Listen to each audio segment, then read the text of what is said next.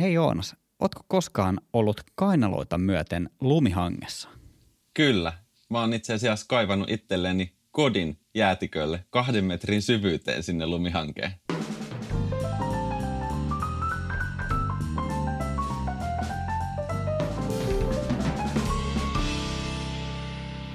Tämäkin valokuvauspodcastin jakso on tehty yhteistyössä Fotonordicin kanssa ja Fotonordic on just se palveleva kamerakauppa.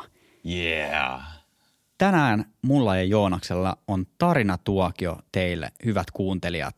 Ja Joonaksella on sen verran eeppinen tarina tiedossa, niin mä annan Joonas sun aloittaa. Wow. Ole hyvä. No niin.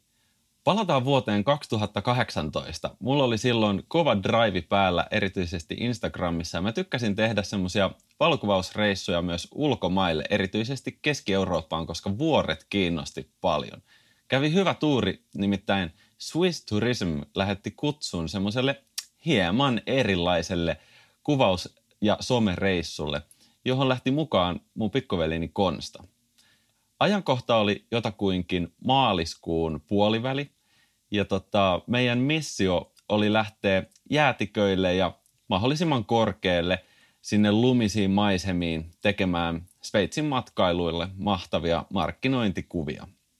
Tämmöisten projektien kanssa on mun mielestä tosi olennaista tietää etukäteen, että mitä kaikkea matka tulee pitämään sisällään ja että mitä asiakas toivoo saavansa. Koska vaikka sitä kuinka oikeastaan suunnittelee, niin siinä vaiheessa, kun ollaan useassa tuhannes metrissä, niin keli muuttaa reissun suunnitelmia ja suuntaa, miten sattuu. Mutta hyvällä suunnittelulla me päästiin seuraavanlaiselle seikkailulle. Reissu alkoi lennolla Helsingistä Zürichiin, josta pitää jatkaa matkaa junalla. Sveitsiläiset junat on ihan todella omaa luokkaansa. Voi varmasti kuvitella, että niin on myös junalippujen hinnat. Mutta tämmöinen vuoristokohde on vähän harvemmin saavutettavissa millään muulla kuin erilaisilla juna- tai bussiyhteyksillä, koska semmoiset niinku pienet lentokentät, niin niihin ei oikeasti kauhean usein pääse laskeutumaan. Tai ei ainakaan suorilla lennoilla Helsingistä vielä.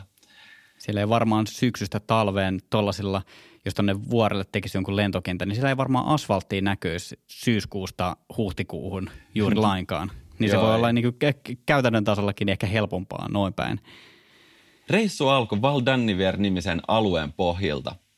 Tarkoituksena oli, että me haikataan nousukarvoilla sinne 3 000 metriin semmoiselle mökille yöpymään. Ilma siellä 2 000–3 000 metrissä rupeaa olemaan melko ohutta, joten oikeasti se on semmoista askel askeleelta könyämistä ylöspäin. Ja ihan suurin piirtein sattumalta päädyttiin ensimmäisellä yrityksellä päivän päätteeksi oikeaan paikkaan. Meitä vastas oli pariskunta, jotka oli luojan kiitos järjestänyt vähän illallista, purtavaa. Ja sveitsiläisten ruokavalio ei tosiaan ole mitään suomalaista kotikeittiöä, vaan se on niinku makkaraa ja juustoa. Siinä oli mielenkiintoisia tilanteita, kun herättiin keskellä yötä katsomaan 4 000 metrin korkeuteen nousevia vuorenhuippuja tähtitaivaan alla. Ja me saatiin myös semmoinen kuutamo, aika makeita valokuvia ja pitkiä valotuksia. Mäkin pääsin, Esa, testaamaan tähtikuvausta. Ai. Pala unelmaan. Toi on ihan uskomattoman siistiä paikkaa, niin kuin toi Sveitsi ja Saksa, että siellä missä tähtitaivas näkyy, niin se on Euroopan mittapuulla ihan niin kuin S-kuvauspaikka. Todellakin. Meidän seuraava päivä sieltä eteenpäin johti meitä kohti Sinal-nimistä jäätikköä. Päästiin vähän laskemaan puuteria ja sitten me saatiin opas meidän matkaan ja tämä opas olikin sitten astetta paremmassa kunnossa ja minä ja Konsta, me hädintuskin pysyttiin perässä, kun hän meitä opasti eteenpäin. Siellä sattui olemaan tosi paljon lumivyöryjä. Oikeasti suurin piirtein kerran 10 minuutissa kuultiin, kun joku seinämävyöry alaspäin. Ja ilman opasta en kyllä suosittele kenellekään tuommoista jäätikköaluetta, koska siellä sattuu ja tapahtuu ilmeisen paljon vahinkoja noille vapaalaskijoille. Ne oppaat on kuitenkin aika perillä tilanteista ja tietää, että missä on turvallista mennä. aivan varmasti, jos on vuosikausia liikkunut tuollaisissa paikoissa. Ja tuohan on ihan oikeasti niin kuin hengenvaarallista, että itsekään en kyllä lähtisi tuollaiselle reissulle ilman minkäännäköistä opasta. Joo, meillä oli sitten puolesvälis matkaa jo ihan hullu nälkä ja me ehdotettiin meidän oppaalle, että pidettäisikö pieni lounastauko ja se katsoi vaan vähän ihmeessä, että mitä, että nyttenkö me jo syödään. Ja mä, että joo, että kyllä tätä niin kuin energiaa tässä noustessa kuluu ja se kaivoi sitten takataskustaan kimpale ja juustoa taas lisää ja että tässä olisi lounas. Me oltiin aivan ihmeissä, että oikeasti huijakko nää, että tollako pitäisi päästä tuonne jäätikölle asti ja vähän semmoisella heikolla hapella niin sanotusti jatkui se matka, mutta me saavutettiin Sinalin jäätikkö. Nämä jäätikköalueet on aivan uskomattoman kauniita valokuvauksellisesti ja muutenkin kokemuksellisesti. Siellä ei ole silleen mitään turistimassaa vastassa, koska ne on niin kaukana sanotaan busseista ja junista, että siinä pitää nähdä tosi paljon vaivaa ja sitäkin ainutlaatuisempia kuvia on tietenkin tiedossa. Meidän seuraava yöpaikka ei ollut mikään rakennus, vaan opas siinä iski lapion maahan ja sanoi, että tähän tulee maja. Ja me oltiin, että jes. Totta kai me tiedettiin, että me tullaan nukkumaan lumessa, joten varusteet oli sen mukaiset talvimakuupussit ja ilmatäytteiset makuualustat. Sinne keskelle jäätikköä siellä oli semmoinen pieni sola, mihin oli varmaan sanotaan 5 metriä kasaantunut sitä lunta. Semmoisella tikulla kun mittaa, niin saa aika hyvän kuvan siitä lumen rakenteesta. Ja sitten kaivettiin pari tuntia meille semmoista 3-4 hengen mentävää hautaa. Semmoista, että ylhäältä alaspäin ensin 2 metriä ja sitten sinne 2 metriin semmoinen oikein mukava soppi. Sä olisit voinut spiikata tämän jakson sisään sillä, että sä olet kaivannut itsellesi haudan. Onneksi ei ollut hauta sen oikeassa merkityksessä, koska silloin olisi ehkä joku muukin tarkoitus tai että sitten se olisi niin kuin se viimeinen lepopaikka. Kyllä, sillä olisi saanut klikkejä ja draaman kaarta kyllä kummasti tuotua lisää. Jäätiköillä on monesti semmoisia sulamispesien muodostamia jääluolia. Meilläkin oli kohteena löytää 1 kappale. Ja se ei ollut ihan mikä tahansa jääluola, vaan oikeasti konserttisalin kokoinen jääluola. Ilmastonmuutoksen myötä näiden jääluolien määrä vähenee ja monet vuodenajat saattaa olla sellaisia, että ne on myös vaarassa sortua, joten jos semmoiseen pääsee vielä joskus kuvaamaan turvallisissa olosuhteissa, niin vahva suositus. Se on erittäin eriskummallinen kokemus, kun kirkas jää ympäröi sua oikeastaan joka puolelta. Aivan varmasti kuulostaa aivan uskomattoman siistiltä. Onko ne sitten sellaisia, että tuleeko niitä joka vuosi vai onko ne tavallaan niin kuin vuosia, että ne jää tavallaan aina talveksi sinne lumen alle ja keväällä vähän sulaa ja silleen, että se tavallaan se sama luola voi olla niin kuin useita vuosia tai 10 vuosia tai jopa 100 vuosia vanha? Mä oon ymmärtänyt, että tuommoisen 3000 metrin yläpuolella, jossa vielä sitä jäätä muodostuu, niin ne luolat kyllä pysyy paikallaan, mutta tosiaan vuoden ajasta riippuen niiden kunto vaihtelee. Että lopputalvesta ne on erittäin turvallisia ja sitten loppukesästä niissä saattaa olla paljonkin riskejä, että ne välillä romahtaa ja sitten kun se on romahtanut, niin toivottavasti sitten joskus se muodostuu taas jääluolaksi, riippuen siitä, että miten se sulamisvesi sulattaa niitä seiniä sinne. Konstalla nousi pienimuotoinen kuume siellä jäätiköllä ja se oli vähän semmoinen haasteellisempi skenaario, että sieltä ei pääse mihinkään lämpimään huoneeseen parantelemaan teekupin ääreen, vaan sitten pitää oikeasti niinku katsoa tarkkaan, että nyt on niinku kuivat pillasukat jalassa ja että makuupussi on tarpeeksi lämmin. Meillä muilla riitti hyvin energiaa tehdä valokuvia ihan sinne yötä myöten ja mä aika monta niistä myös julkaisinkin Instagramissa. Pitäisi varmaan laittaa tähän meidän valokuvauspodcastin Instagramiin tämän jakson yhteyteen näytille jotain näistä teoksista, mitä saatiin aikaiseksi. Ehdottomasti. Jääluolien kuvaaminen on kuitenkin aika haasteellista sen takia, että sä oot siellä sisällä, siellä on tosi vähän valoa, joten vahva suositus on ottaa kolmijalka mukaan ja mahdollisimman laaja linssi, jotta se tavallaan oikeasti ympäröivä luola tulee siihen kuvaan sellaisena kuin se on. Että jos on 35-millinen, niin siihen ei oikeasti mahdu kovin paljon sitä ympäröivää jääseinää. Mulla taisi olla 14, 24, 2,8 Sigman linssi. Ja mun mielestä se toimi oikeasti tosi hyvin. Ainoa ikävä puoli siinä on, että sekin painaa ihan tosi paljon ja kaikki pitää kantaa itse sinne mukana. Joo, tuossa on varmasti just se, että kun lähdetään tonne, että se ei ole tosissaan se, että no mä voisin jättää tuohon mökille noi ylimääräiset linssit, vaan että se kaikki, mikä sulla on siellä mukana, niin se on oikeasti sulla myös mukana siellä, että kannattaa varmasti tarkkaan miettiä, että mitä tuollaiselle reissulle ottaa mukaan.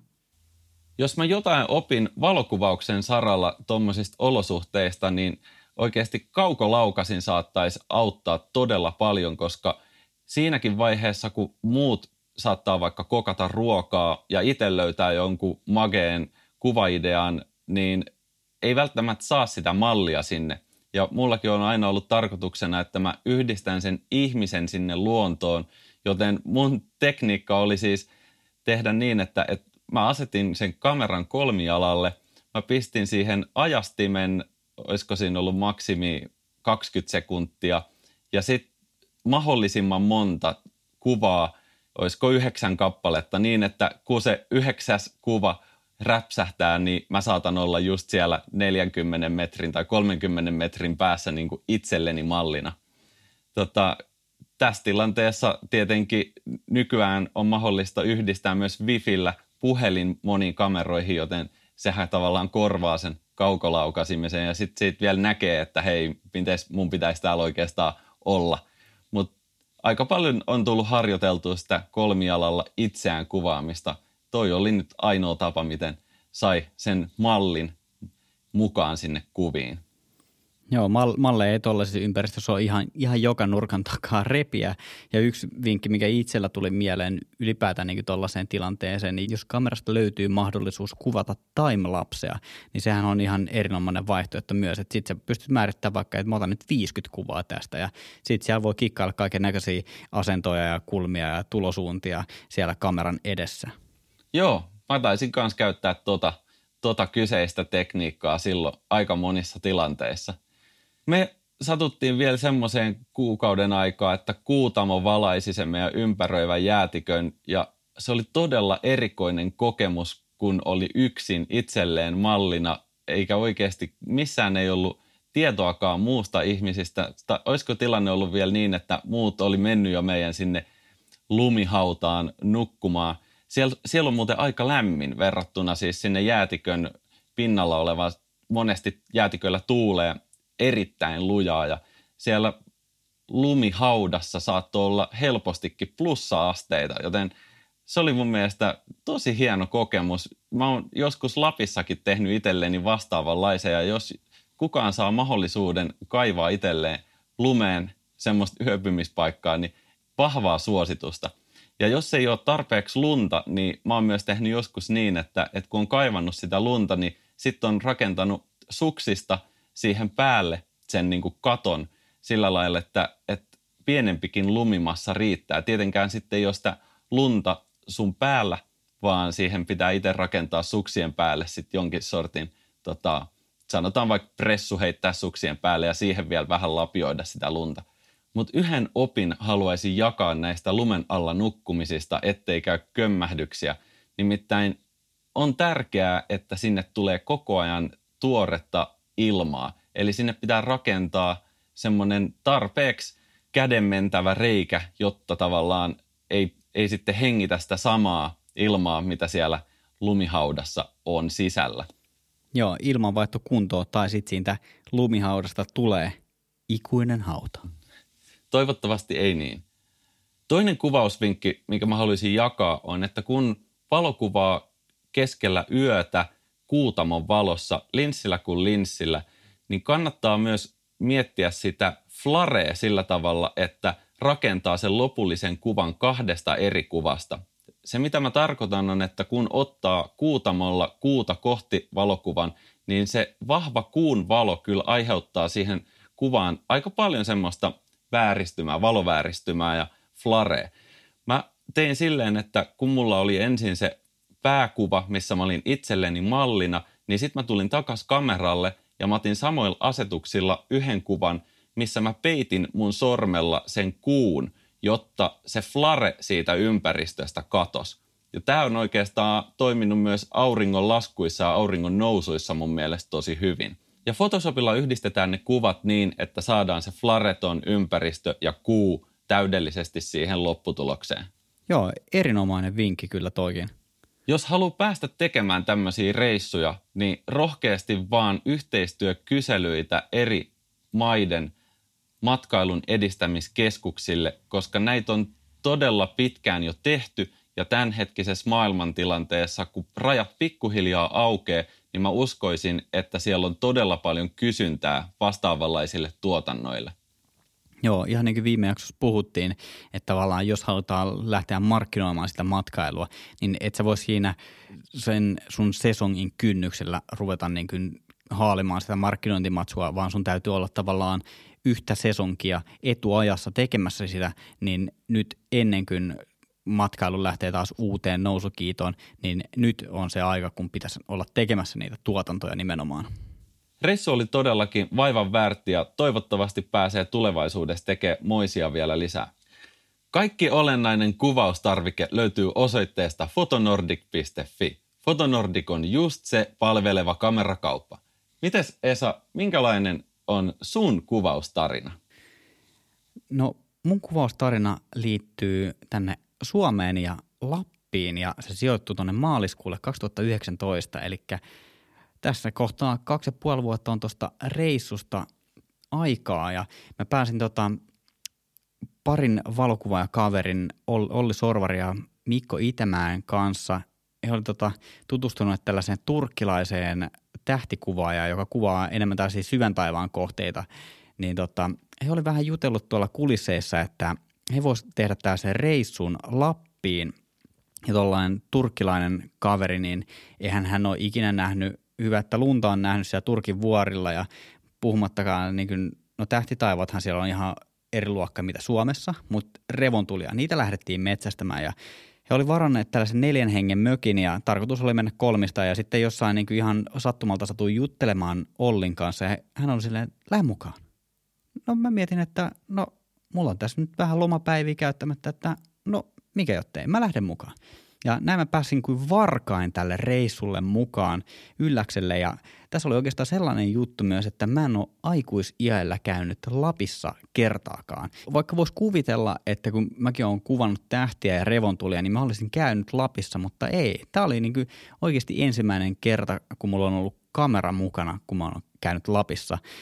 Tämä turkkilainen kaveri Mustafa lensi Helsinkiin, josta me lähdettiin sitten seuraavana aamuna ajamaan kohti Lappia, että mentiin yhdellä autolla sinne ylläkselle, niin kuin aika moni varmasti tekee. Se oli jotenkin niin kuin käsin kosketeltavaa, kun tuollainen turkkilainen kaveri tulee ja näkee ensimmäistä kertaa esimerkiksi poroja livenä, puhumattakaan siitä, kun näkee revontulia, niin se kaveri oli niin kuin aivan pähkinöinä. Siitä niin kuin itsekin innostui niin kuin tosi paljon siitä ja se tavallaan vei mennessään. Meillä oli säitten puolesta vähän huonoa tsäkää, kun me päästiin ensimmäisenä iltana sinne, niin silloin oli ihan kohtalaisen hyvät revontulet, mutta sitten oikeastaan koko muu viikko oli aika pilvistä säätä. Että sitten se oli niin kuin päivähaikkausta tuntureille ja kaverit kävi vähän hiihtämässä ja mä kävin tämän Mustafan kanssa, hän ei hiihtänyt, niin käytiin vähän kävelemässä siellä ympäristössä ja tälleen. Sitten sen reissun viimeisenä iltana me ajateltiin, että nyt on niinku tavallaan pakko nähdä niitä revontulia. Että kaveri on niinku lentänyt toiselta puolelta Eurooppaan, että jäisi nyt sitä ekan illan pikkurevontulia, jotain niinku huikeampaa vielä käteen. Ja oli luvattu ihan hyviä revontulia ja sääennuste näytti edelleen aika huonolta ja meidän täytyy lähteä ajamaan Ylläkseltä Pallaksen suuntaan yli tunnin verran, että saatiin sitten niinku pienet raot pilviin, että me oikeasti tutkittiin pilvikarttoja ja sääkarttoja niin kuin ihan hullulla lailla, että me oltiin valmiita lähtemään jopa Norjan puolelle jo ajamaan niin kuin samana yönä ja seuraavana aamuna oli tarkoitus lähteä sitten ajamaan takaisin etelään päin. Niin täällä Pallaksen ympäristössä meillä ei tietenkään ollut lumikenkiä mukana, koska ei ollut tarkoitus niin kuin missään kohtaa lähteä oikeasti haikkaamaan sinne tunturille, mutta koska me nyt satuttiin löytämään sellainen kohtalaisen hyvänäköinen tunturipätkä, niin totta kai me lähdettiin haikkaamaan sinne. Ja voit kuvitella tuollainen niin kuin keväthanki, että lumenpinta on pikkusen sulanut ja siinä on tullut pieni jääkerros, siinä on satanut jossain kohtaa vähän lisää lunta, niin joka kolmannella askeleella mä putosin polvia myöden sinne hankeen ja sanotaan joka 20 askeleella mä upposin vyötäröön myöten siellä, että siellä piti vähän niin kuin kontata ja kävellä niin kuin joku kommando siellä hankia pitkin ja keskellä yötä. Silloin oli niin kuin aika kiva kuuvalo onneksi, ettei niin kuin tavallaan ihan pilkkopimeessä tarvinnut kävellä. Ja yhden kerran mä putosin niin kuin oikeasti kainaloita myöten sinne hankeen ja siellä oli tuuli pöllyttänyt sen yhden kaatuneen puun ympärille, että se juurakko oli tavallaan ollut siinä tuulen suojana. Mä katsoin siitä, että sitä lunta oli oikeasti sen verran, että mä olisin ollut niin kuin pipoa myöten siellä hangessa, jos mä olisin niin kuin seisonut siinä paljaalla tunturilla. Kun me päästiin hyviin asemiin sinne tunturille, niin me saatiin kyllä onneksi aikamoinen revontulishow ja se on varmasti yhdet suurimmista revontulista, mitä mä oon koskaan nähnyt. Ja sitä jatkuu onneksi vielä, että se ei ollut mikään sellainen puolen tunnin nopea pyrähdys ja show loppuu siihen, vaan sitä kesti niin kuin oikeasti parisen tuntia. Mulla oli silloin 2 runkoa, toisen mä laitoin raksuttamaan timelapseja ja toisella mä seikkailin sitten siellä ohuitten tunturipuitten välissä ja koitin saada sieltä vähän etualalle puita ja oli se kyllä niin kuin aivan uskomaton reissu ja se jotenkin niin kuin, mä voin liikaa korostaa sitä, että miten siisti oli nähdä se Mustafan reaktio siihen, että kun sä et ole ikinä nähnyt, että mitä ihmettä taivas on vihreä, että tuo niin kuin pomppi jotain taas se, että onko tämä niin kuin maailmanloppu vai mikä täältä tulee, niin se kaveri oli niin kuin niin pähkinöinä, että sanat ei riitä kuvailemaan sitä. Joo, mä oon kanssa joskus itse todistanut semmoisia suuria revontuliesityksiä. Ne on saattanut olla niinkin nopeita ja isoja, ettei ole ehtinyt oikeasti kuvaamaan. Sitten siinä vaiheessa on jäänyt niinku kattelemaan siihen hankeen, että nonni, onpahan niinku disko. Et silloin kun valot menee vasemmalta oikealle, ylhäältä alas, niin se on todella vaikeaa ennakoida, että miten tämä seuraava kompositio pitäisi rakentaa. Kyllä siinä pitää olla niin vähän pelisilmää ja ymmärtää, että miten kuvia sommitellaan ylipäätään. Ja tuossa oikeasti auttaa ihan super paljon laaja linssi. Et mulla on Sigman 14-millinen ja 20-millinen, molemmat oli silloin käytössä. Niin täytyy sanoa, että kyllä se 14-millinen, että jos ne revontulet on suoraan sun yläpuolella, niin 20-millinen ei välttämättä ole edes riittävän laaja. Ja siinä tapahtuu niin paljon niin nopeasti, että jossain kohtaa ne revontulet saattaa olla sun pään päällä, jossain kohtaa ne saattaa olla horisontti, sitten ne saattaakin olla toisella puolella taivasta. Että se on niin kuin ihan arpapeli, että miten ne siellä heiluu. Olisiko sulla, Esa, heittää pari vinkkiä revontulten kuvaamiseen? Nyt ollaan menossa kohti syksyä ja sieltähän se revontulikausi on alkamassa ihan piakkoin. No ensimmäinen nyrkkisääntö revontulikuvauksessa on se, että sulla pitää olla kolmijalka. Et se on, tänä päivänä on kaiken maailman vakaajia, mutta sä ammut itseäsi jalkaa, jos sä toivot, että sä saat käsivaralta kuvan. Se on mahdollista, mutta kolmijalka on sun ykköstyökalu, koska sun pitää valottaa sitä kuvaa useita sekunteja. Et vähän riippuen, miten vahvat revontulet on kyseessä, niin puolesta sekunnista 10 sekuntiin tai jopa 15 sekuntiin voi olla valotusaika, niin sanotaan, että puoli sekuntia hyvällä vakaajalla, jos on kenno ja linssin vakaaja, niin voi onnistua, mutta 15 sekuntia ei puhettakaan. Mutta kolmijalkaa käytettäessä, mä oon ainakin ymmärtänyt, että ei kannattaisi käyttää sitä niin kuin kameran vakausjärjestelmää. Joo, juurikin näin, että jos sä kuvaat jalustalla, niin silloin pitää laittaa vakaat pois päältä, koska muuten se saattaa mennä sekaisin, että se saattaa alkaa niin kuin täristämään sitä, koska se vakaaja ei tunne sitä värinää, niin se on silleen, että mitä täällä tapahtuu, että onko tämä kamera edes päällä, mitä täällä tapahtuu, se menee niin kuin ihan sekaisin. Mä oon myös todennut omissa revontulikuvauksissa, että siinä vaiheessa, kun on löydetty fokuspiste, niin kannattaa vaihtaa fokus manuaalille, ettei satu käymään sitä klassista. Kuva ei olekaan tarkka. Tuo on äärimmäisen hyvä vinkki ja mullahan oli vanha Samyangin linsti, joka oli manuaalitarkenteinen alun perinkin, että siinä ei ole automaattitarkennusta ollenkaan, niin mähän tein silleen, että valosan aikaan mä tarkensin sen äärettömään, jolloin niin kuin kaikki taivaat mun tähtikuvissa ja revontulikuvissa oli tarkkoja, niin mä teippasin Jeesus-teipillä sen tarkennusrenkaan paikalleen, niin mieti, 250 eurolla mä olin saanut linssin, joka oli aina tarkennettu kohdilleen. Toi on tollainen do it yourself, varma tapa, mutta sitten jos se teippi kuitenkin vähän heilahtaa johonkin suuntaan ja sä ajattelet, että siellä se on äärettömässä, niin oh. Sitten yksi vinkki, mikä tulee niin oikeastaan kaikkeen muuhunkin valokuvaukseen, niin valmistautuminen on äärimmäisen tärkeää. Revontulia pystytään ennustamaan muutamaa päivää etukäteen, koska auringossa tapahtuu purkauksia ja sitten niitä pikkupartikkeleita matkaa tuolta avaruuden halki meidän ilmakehään ja se aiheuttaa revontulet. Niin auringon purkauksista pystytään ennustamaan nämä revontulet, niin noita on revontulikarttoja ja appeja olemassa, että yksi aika yleisesti käytetty on Aurora Service ja sitten Salmapaja ja Facebookissa on Revontulikyttäjät ryhmä, johon käytännössä niin kuin syksystä pitkälle kevääseen melkein joka ilta on päiväkohtainen tredi siellä, että kannattaako tänään lähteä ja onko Oulussa pilvistä ja onko millainen keli missäkin ja millaista kuvaa tulee porukalle. Tosi kiva sellainen yhteisöllisyys ja sitten sieltä saa tosi hyviä vinkkejä myös siihen revontulikuvaamiseen. Revontulethan syntyy silloin, kun auringosta tulevat hiukkaset päätyy sinne ilmakehän yläosaan. Se on niin kuin parissa sadassa kilometrissä. Vihertävän keltainen ja punainen väri syntyy, kun hiukkaset törmää happiatomeihin ja sininen ja violettiväri sen sijaan tarvii typpimolekyylejä. Ootko nähnyt joskus semmoisia revontulia, mitkä sisältää kaikki nämä värit? No enemmän ja vähemmän se nyt tietty, mikä on sitä sinertävää violettia punasta, niin missä se raja menee, niin voin sanoa nähneen kaikki, mutta en tiedä, onko nähnyt samalla kertaa. Ehkä on, ehkä en osaa ihan varmaksi sanoa kyllä. Sitten yksi semmoinen aika legenda, mutta jo jonkin verran tutkittu ilmiö on, että miten revontulet ääntelee. Ja ilmeisesti sieltä joku on nauhoittanut pamauksia tai jotain rätinää. Mä en ole itse kyllä koskaan kuullut tätä, mutta voi olla, että siinä lumessa kun tarpoo, niin se kaikki huomio on jossain muissa asioissa kuin niiden revontulten äänessä. Mä oikein tiedän, onko tuo on varmaan joku urbaani legenda, että jos miettii, että tavallaan ne revontulet on siellä jossain, sä sanot ilmakehän yläosassa, niin kuin yli 100 kilometrissä, ties kuinka korkealla, niin vaikea kuvitella, että sieltä joku pikku pamaus saattaisi kuulua sinne.